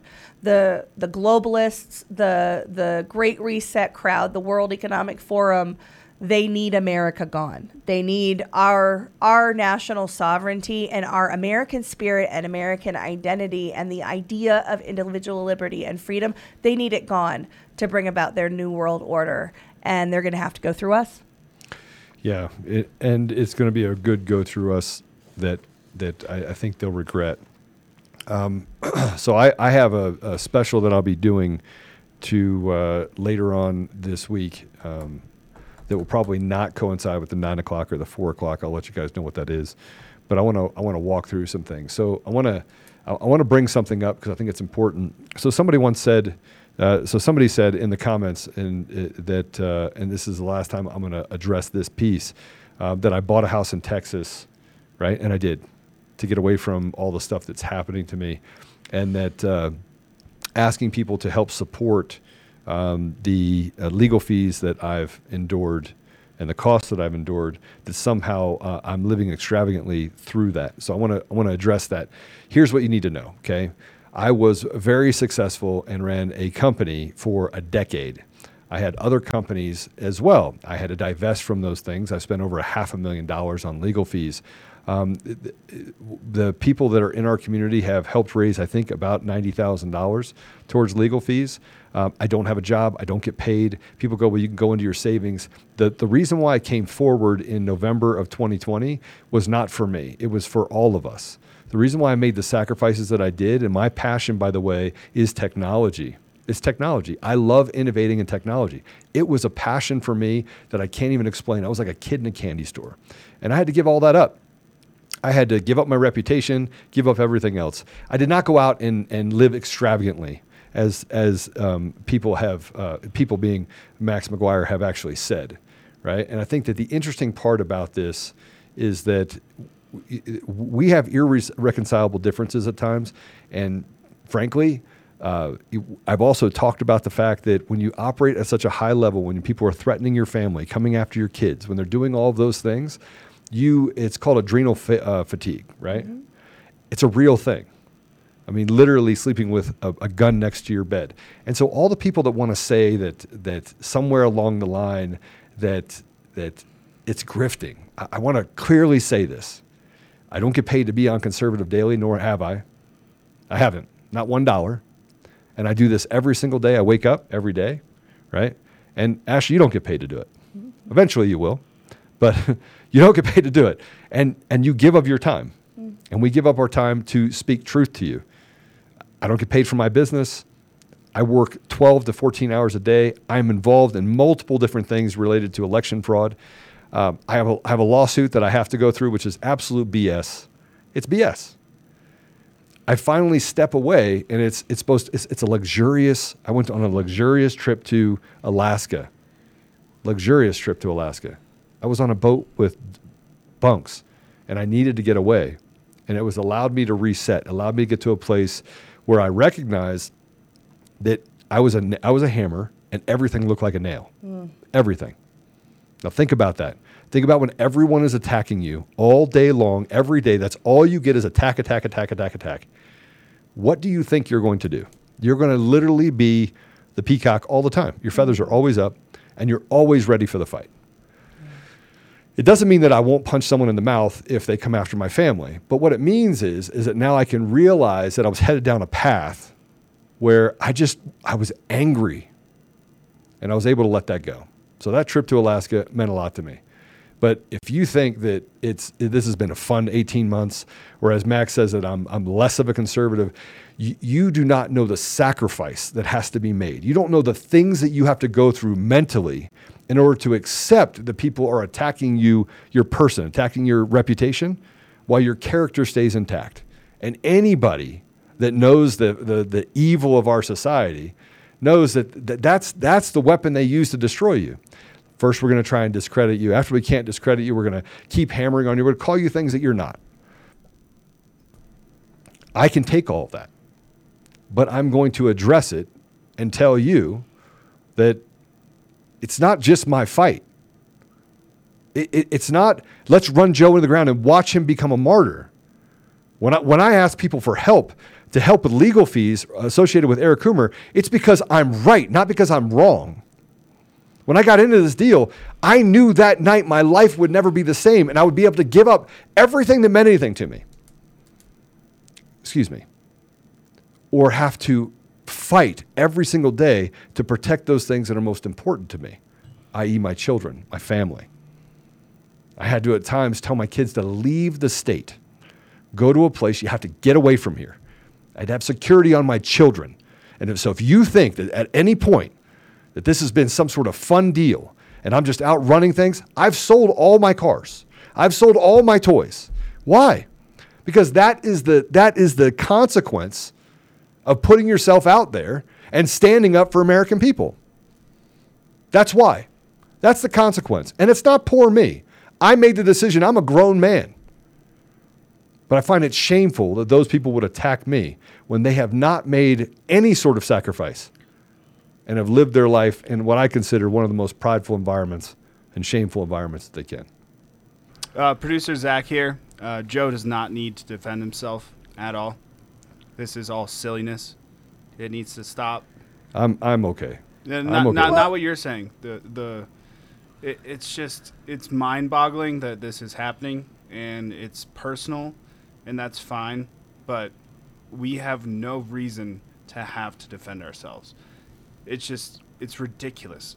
It, it's it's it, it's weary, and I don't think we need to do it anymore. It's I- just I, I agree that it's wholly it's wholly unnecessary for you to address, but I understand why you do it. Um, the the level that we're playing at, the stakes, the height of the stakes that are involved in what we're doing puts it puts us in. Um, and this is for this is for the majority of people that are engaged in this fight, not just for for you or for me or for someone like a Sean. Sean and I have talked about this in the past as well. You're in the, you know, you're in um, fight or flight response mode all the time, but people like us have no flight, right? And so we have this kind of constant heightened yeah. stress, and it's not healthy, and it's, um, it's, uh, you know, there there are physical effects that come off of that, but it's wholly unnecessary. And I, on this National Day of Prayer, I am going to pray that we stop responding to ineffective and unimportant trolls in the comments on yeah, this show. I, th- I think it's the slander that bothers me the most. Yeah. I think it's the slander. It I mean, is, and that's why I like. I don't want to like have to defend you, but you're an awesome dude. Like yeah. you rock. Yeah. Like I don't true. know why this is happening. It's so silly. It makes me upset. And I know it shouldn't, but it's just, it's so frustrating. It's like, what the heck is going on? You know, I don't get it. Well, and I was an, I was a member of the audience of this show before I was ever on it as a guest and before I've been sitting in this chair. And, um, you know, I've, I've known you since December of twenty twenty. We met at the legislative audit hearing that took place um, in December. And I've I, I've watched you through the majority of this entire journey. I've gotten to know you. You and I have had some conflict, right? We've had... Um, and I always reconcile. Always. I always. Always. I, I always right? come back, and if I'm wrong, I always come back and say, I should... I did it with Sharona. Yeah. It was... I always come back, and I'm like, listen, I... I don't know why I said that. mm-hmm. Forgive me. That I shouldn't have done that. We all ha- we all have conflict. That's the nature that's the nature of the human condition. Conflict to me is not a bad thing, right? As long as it's intellectually honest and you're trying to get to a right answer. If you are creating conflict to the point of create division, or for example, because you've started a new show and it's, you know, flailing and you want to come in and try and attack your old show, um, find a life, pal, because the sacrifices that you've made, the sacrifices that, you know, some of these people in this movement have made are astounding. They... You will be, you know, I was, was we were watching um, two thousand Mules last night. Uh, Catherine Engelbach and Greg Phillips are heroes. They're national heroes, yes. And they will be recognized and remembered for the rest of time as American national heroes. So are you. So I'm, is Sean I'm, Smith. I'm not, though. So is Mike I'm Lindell. I'm a I'm a man that literally you have is humility doing what, and you're what? humble. And but but it's my turn now. You are, the most important thing to me in a person that I have a relationship with is authenticity. Are you creating a facade, or are you being authentically who you are, flaws and all? Do you own your mistakes? Are you authentic about it? Um, I don't get paid for Conservative Daily. I do this because I really enjoy it, and I think that you and I have great chemistry, we and do. it's and and I think we put out good content. Um, I do get paid to work for Mike Lindell. He asked me to quit my job and to come work for him, and I do. Mike Lindell is one of the most authentic, uh, probably the most authentic person I've ever met in my life, and certainly the most authentic executive that I've ever worked for. You're in that category as well. Sean is in that category as well. The people that are leading the election integrity movement and really the freedom movement in this country are people who cannot be bought. They're people who cannot be influenced by Um, attacks and slander and being called names, right? One of the things that really struck me in the movie two thousand mules is, you know, you see that group of conservatives all talking, um, and they, they get to this point where they said, well, you'll be called a conspiracy theorist if you do that. And my head almost exploded. I mean, we're talking about the the, the top lineup of Salem media being afraid of what someone's going to call them, when people like us who have nowhere near the resources that that those guys have are putting it all on the line, um, who are speaking truth. And if we, you know, get it wrong, we're the first to say, hey, you know what, we we got that wrong, and we want to correct the record on that. The the lack of integrity and intellectual honesty in the world today is, I mean, it's the condition of the the father of lies owning this world, right? But as we said yesterday, we're called to be different, and we're called to be the hands and feet and be the light in this world. And you are absolutely that. And so I really hope that we that it is, you know, as you said, the last time that we address certain people being in the comments of this show, because quite frankly, those people are wholly irrelevant.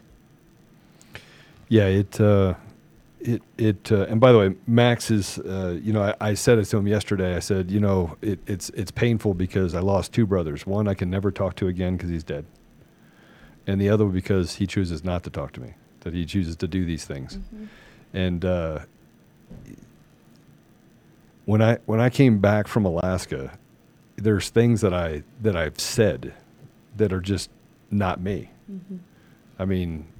Do I believe the people that are evil? What what do I believe evil should do? I'm going to tell you what I believe evil should do, because my friend sent this to me yesterday, and I was like, yeah, I think that evil, you know, this is Thomas Jefferson, by the way. Um, and he sent it to me, and I was like, oh my gosh, I can't really say that because they'll they'll misinterpret it again. But I think I need to. And um, ah, crap, I can't find it. But, oh, yeah, here it is. The remedy for evil men is not to aber- is not abrogation of the rights of law-abiding citizens. The remedy for evil men is the gallows. That's Thomas Jefferson said that. And and I and I I did not I didn't set out on this journey to talk about dragging people behind their cars. I didn't set out in this journey to talk about beating people's teeth in. I didn't start out that way. I started out this way in shock. That I would even have to stand up, that I was even put in a position where I would hear the things that I heard and then have the the talents and abilities, to have the talents and abilities to, ex- to, to literally know how to put the pieces together to say, this is what the architecture looks like. After reading manual after manual after manual, staying up overnight, night, night after night after night, taking the hits, having my tam- family attacked. And by the way, I was renovating my house back in March of twenty twenty because my lo- roof collapsed, co- collapsed. During the pandemic, it collapsed into my house while I was on vacation with my wife. It collapsed. And so I was living in an R V and had metal plates around my bed with security outside. Nobody really understands the gravity. Yeah. So I'll apologize for taking this much time at the very end of the of the podcast. But um, I think that... Uh,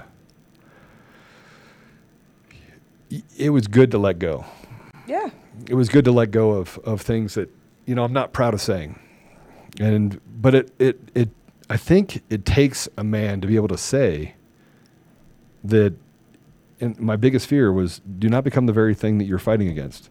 And then to, to go away in silence and come back and say, hey, that wasn't that's not me. That's not who I am. and and say, wow, yeah. how do how do I come back from that? How do I how do I get to a place now where now I'm reset? Now I'm at that place where I reset. And how do I make sure that that I have enough accountability partners and people in my life that they can say, hey, Joe, you got you got to bring it down. Yeah. And I think that is the power of of uh, God's grace. Amen. I'll let you say the prayer on National okay. Prayer Day. On National Prayer Day. I love your prayers. Okay. So, and by the way, I've never said a prayer publicly until we did it on the show.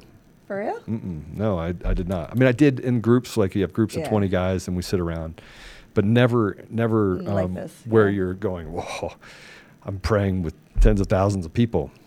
It's crazy. You're yeah. better at it than I am, but I still do it. It's just the words thing. Yeah. It's a bit of an unfair advantage. You're a journalist. You're really good with words. All right. Oh, Heavenly Father, we we we come into your presence, Lord. We thank you for this National Day of Prayer. We thank you that even in the midst of a society that seems to have run so far away from you, that we still recognize a National Day of Prayer. Lord, we we recognize you as sovereign, as the master of the universe.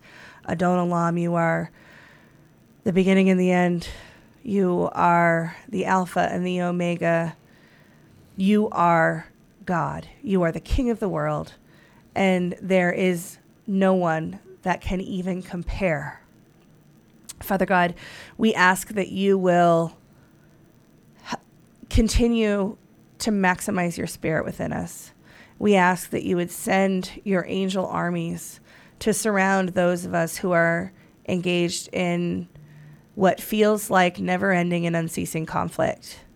We ask that you would give us a spirit of peace, and that where reconciliation needs to be made, Lord, that you would show it to us, and you would have us have the courage and the the fortitude to to walk through it and to make that reconciliation.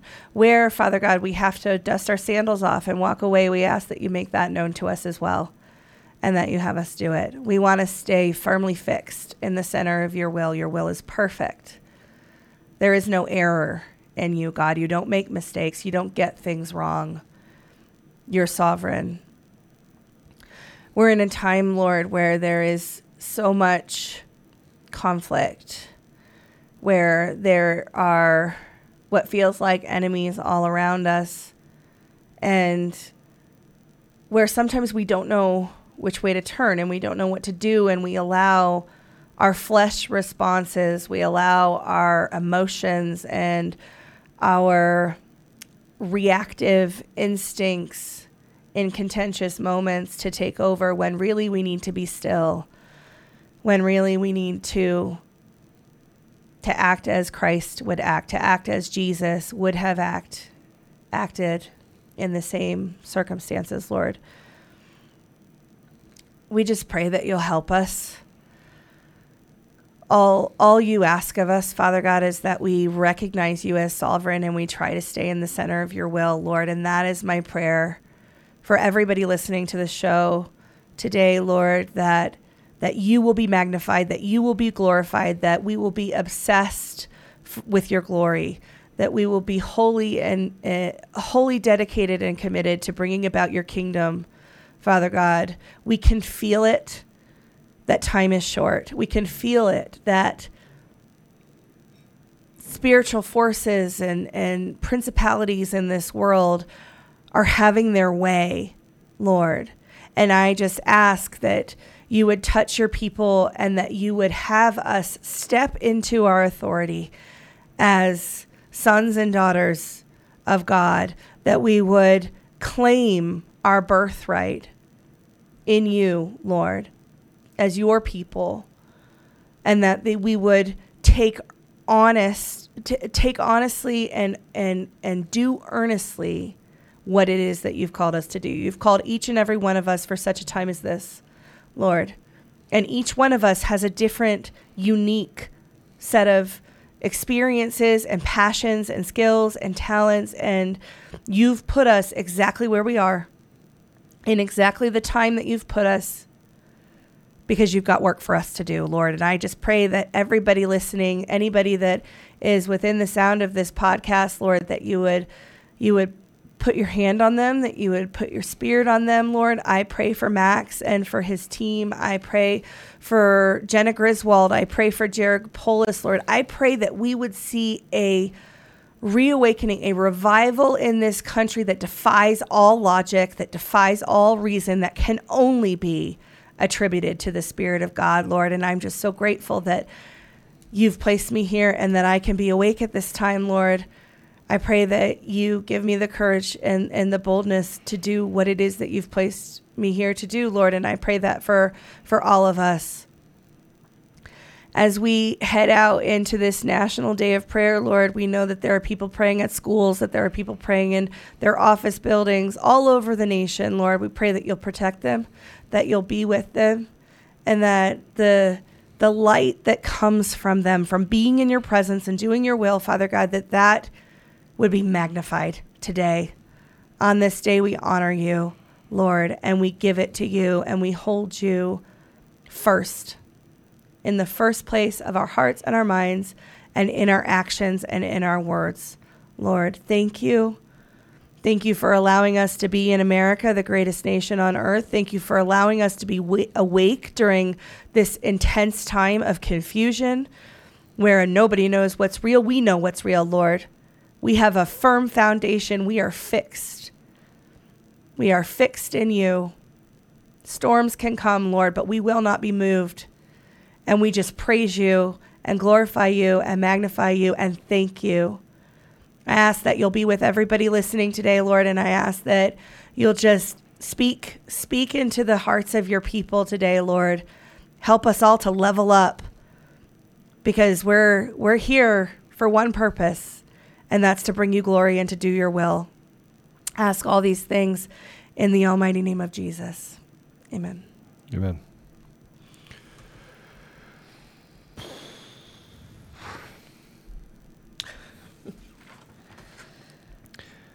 Um, so we're out of time. Thank you. Mm. That was awesome. I'm going to go back and watch it again. Oh, thank you, Tony, for the for the twenty-five dollars. I didn't even know you could do that. I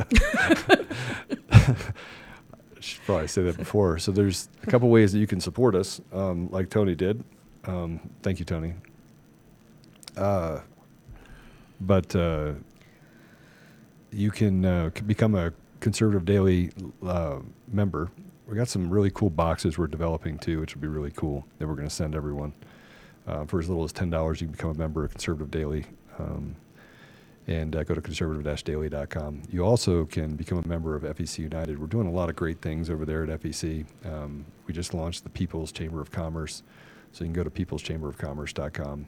It's a replacement for the Chamber of Commerce and allows for us members to to actually become members of F E C and get access to businesses, but also to build a law and policy center, um, so that we can have lawyers that can create lawfare to protect the people in their community across the nation. So big, audacious dreams, kind of like when I built my tech company, same type of thing. I want to build something that protects the people in our country. Been working on it now for just over a year. It's been crazy. We finally got it over the finish line. Um, so you can you can uh, go to F E C United and figure out or find out about that as well. That's F E C united dot com. Um, become a member at sixty dollars a year, or the business members are, I think, five hundred to fifteen hundred, depending on what you are. And the first year, honestly, is going to be growing across the country and hiring our first attorneys and doing those things. So a lot of great things happening. Um, otherwise, we, you know, you can follow us on Rumble. Uh, you can go to Rumble and watch us. You can also find us live at conservative daily dot com, DLive, Cloud, Cloud Hub, and Frank's Beach. Um, uh, if you want to listen to us, yeah, smash the Rumble button on your way out if you would. I would appreciate it. Ash would appreciate it. Uh, if you want to listen to us on the audio version, you can go to Apple Podcasts, Google Podcasts, Spotify, Pandora, iHeartRadio, TuneIn, Podbean, and Audible. Uh, go over and give us a five-star review. And um, if you know someone that needs to hear this, what we talked about today, please share it with them. Um, we'll be doing cut-ups and pieces. We got somebody that's going to be coming in and doing that. So we'll have some of these prayers. I think we just take these prayers and put them out there so people can hear them specifically. That prayer was amazing. Um, also, Um, you can subscribe to our newsletter below. Um, and uh, that's it. That's it for this episode of Conservative Daily Podcast. Oh, can I say one thing yeah, before we absolutely. go? Um, I, I had an opportunity to speak to um, Mister Lindell's team this morning, and they have launched the My Store today. They it's really? my store dot com. This is a platform that uh, Mike Lindell has created specifically for entrepreneurs to provide a platform where they can um, where they can sell their uh, their products without having to, you know, go through all the all you know the uh, creating your own platform is not an easy thing to do, right? And so this is a, a platform where I think the majority of the products on here are America made. I have bought several of these things as gifts. Um, there's all kinds of products up there. They're growing it as well. Yeah. And so um, I would encourage people to go check it out. And if you're shopping at MyPillow, use code C D one. C D twenty-one. C D twenty-one. C D twenty-one. C D twenty-one. And if you use that code, you can save up to, I think, eighty percent. Um, sixty-six percent. No, I think it's eighty percent on that. Depends on, that on the page. product. Yeah, oh, yeah, it depends on the product. And um, I highly, highly recommend the slippers. I yeah, barely ever take pr- them off. Pretty crazy deal. I mean, Mike is just an amazing man. I mean, he I just is. want you to know he's everything that they, they that he, he's everything that he says he is, and he's nothing that they say he is. Yeah. Right. So very good man. So that's it for Conservative Daily Podcast. My name is Joe Oltmann. And I'm Ashe Epp. And it's great to see you. Have a great day. God bless you. And we'll see you tonight at four o'clock.